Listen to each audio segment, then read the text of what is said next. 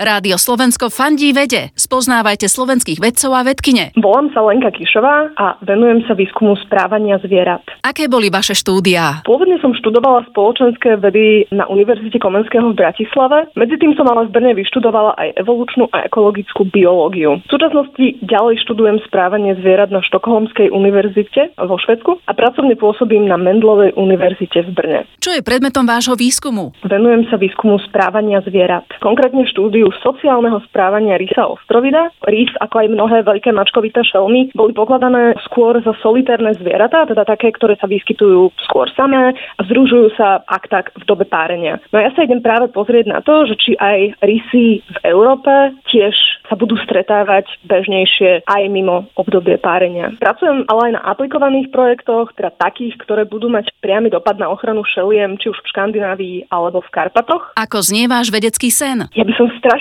sa chcela podieľať na výskume, ktorého zistenia budú nejak búrať zažité mýty a predstavy, ktoré máme o živote zvierat, pretože už teraz zistujeme úžasné veci, ktoré nám potvrdzujú, že zvieratá sú oveľa komplexnejšie, ako si myslíme a ja by som strašne chcela byť súčasťou takýchto objavov. Napoj sa na vedu. Klikni žijem vedu SK.